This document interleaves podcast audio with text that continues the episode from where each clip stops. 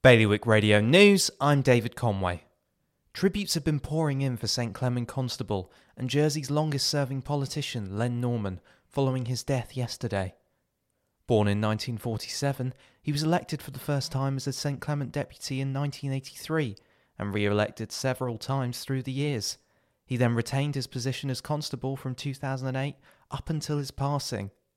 The Chief Minister called the Home Affairs Minister a true Jersey statesman absolutely dedicated to his island and his parish.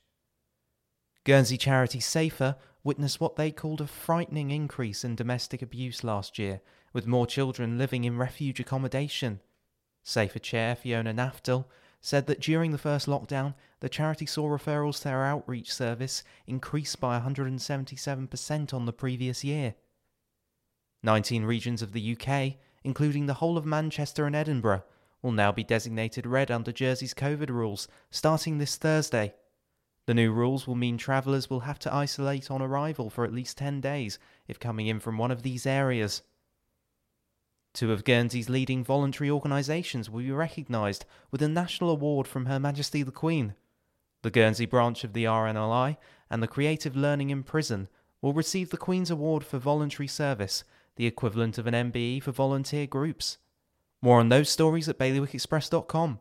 Today's weather cloudy with showers, some sun, top temperature 23. Bailiwick Radio News.